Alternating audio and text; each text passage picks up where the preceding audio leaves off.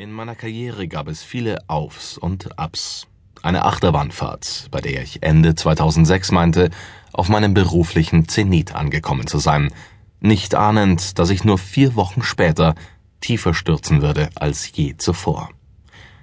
In meinem Mail-Account befand sich zu dieser Zeit eine Nachricht von Michael Dell, dem Gründer und Chef des bis dahin weltweit erfolgreichsten Computerherstellers. Patrick, I'm inspired by your work.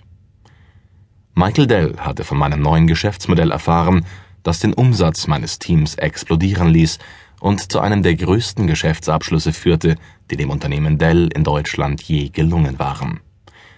Ein 100 Millionen Euro schwerer Auftrag der Deutschen Telekom, den mein Team nur deshalb gewinnen konnte, weil wir anders waren als alle übrigen Teams im Markt und leider auch im Unternehmen selbst so wie ich als Führungskraft anders war als die anderen Chefs bei Dell. Damals war ich hungrig nach dem absoluten Erfolg, und das bin ich auch heute noch, wenn auch auf eine völlig andere Art und Weise.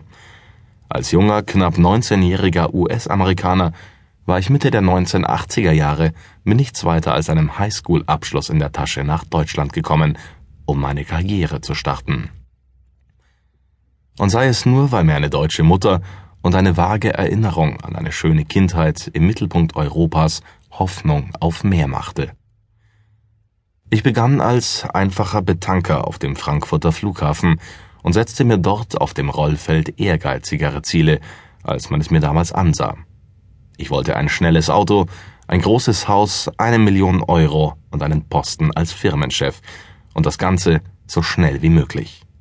Ich wollte es allen beweisen, die nicht an mich glaubten, und vor allen Dingen mir selbst. Ich war ein amerikanischer Turbokapitalist reinster Sorte, der seine Ziele mit Höchstgeschwindigkeit anging. Nach einer Ausbildung zum Programmierer und einer Phase, in der ich als Mainframe-Ingenieur für IBM-Rechner die kompliziertesten Programmiercodes mitentwickelte, hatte ich gelernt, wie man Hardware verkauft. Ein prägender Einschnitt, als Verkäufer beim amerikanischen IT-Unternehmen EMC, einem Börsenliebling der 1990er Jahre, stellte ich schnell Rekorde auf, verdiente in einem Monat mehr als eine Viertelmillion Euro an Provision und war bereits am Ende meines ersten Jahres Millionär. Ich hatte das Spiel verstanden und spielte es noch besser als die anderen, und das fühlte sich verdammt gut an. Für meine Kunden und Kollegen hatte ich einen besonderen Mix parat – ich verband deutsche Detailverliebtheit mit amerikanischer Begeisterung, technisches Wissen mit einem ausgeprägten Gespür für Menschen. Damals erkannte ich, was es bedeutet, Menschen persönlich zu erreichen. Sie nicht nur von einem Produkt zu überzeugen, sondern auch von mir selbst. Es war ein zwiespältiges Spiel. Einerseits war ich ein aufrichtiger Kumpeltyp, andererseits war ich ständig auf der Überholspur, wollte jeden von mir überzeugen weil ich immer den absoluten Erfolg wollte und glaubte, das sei im Interesse aller. Was mir nie klar war, ich war der treueste Diener eines Systems, das von jedem Einzelnen beste Ergebnisse und beste Leistungen einfordert. Mehr als jeder andere beherrschte ich dieses Spiel, war unerbitterlich auf der Jagd nach dem nächsten Verkaufsrekord. In einem System, das Egoisten züchtet und sie zum Herrscher über Menschen macht. So stieg ich auf, übernahm Verantwortung. Mit 29 Jahren wurde ich der jüngste Geschäftsführer in der Geschichte einer westdeutschen Landesbank. Ich entwickelte innovative Geschäftsmodelle und trieb für die Verwirklichung meiner Ideen nicht nur mich, sondern auch meine Mannschaften unbeirrt vorwärts. Mit Mitarbeitern und Kunden reden, sie abholen, sie mitreißen.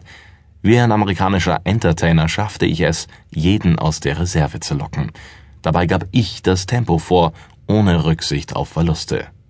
My way or the highway. Wer nicht mitzog, dem machte ich Feuer. Weil es immer mein Team sein sollte, das der Unternehmensleitung den ultimativen Profit und damit die größte Trophäe zu Füßen legt. Trotz meines Erfolges rieb ich mich permanent an meinen Vorgesetzten. Hierarchien akzeptierte ich nur schwer. Ein einfacher Techniker war für mich nicht weniger wert als ein Vorstand. Ich behandelte beide gleich, wollte am liebsten mit beiden per Du sein. Mit Befehl und Gehorsam konnte ich nichts anfangen.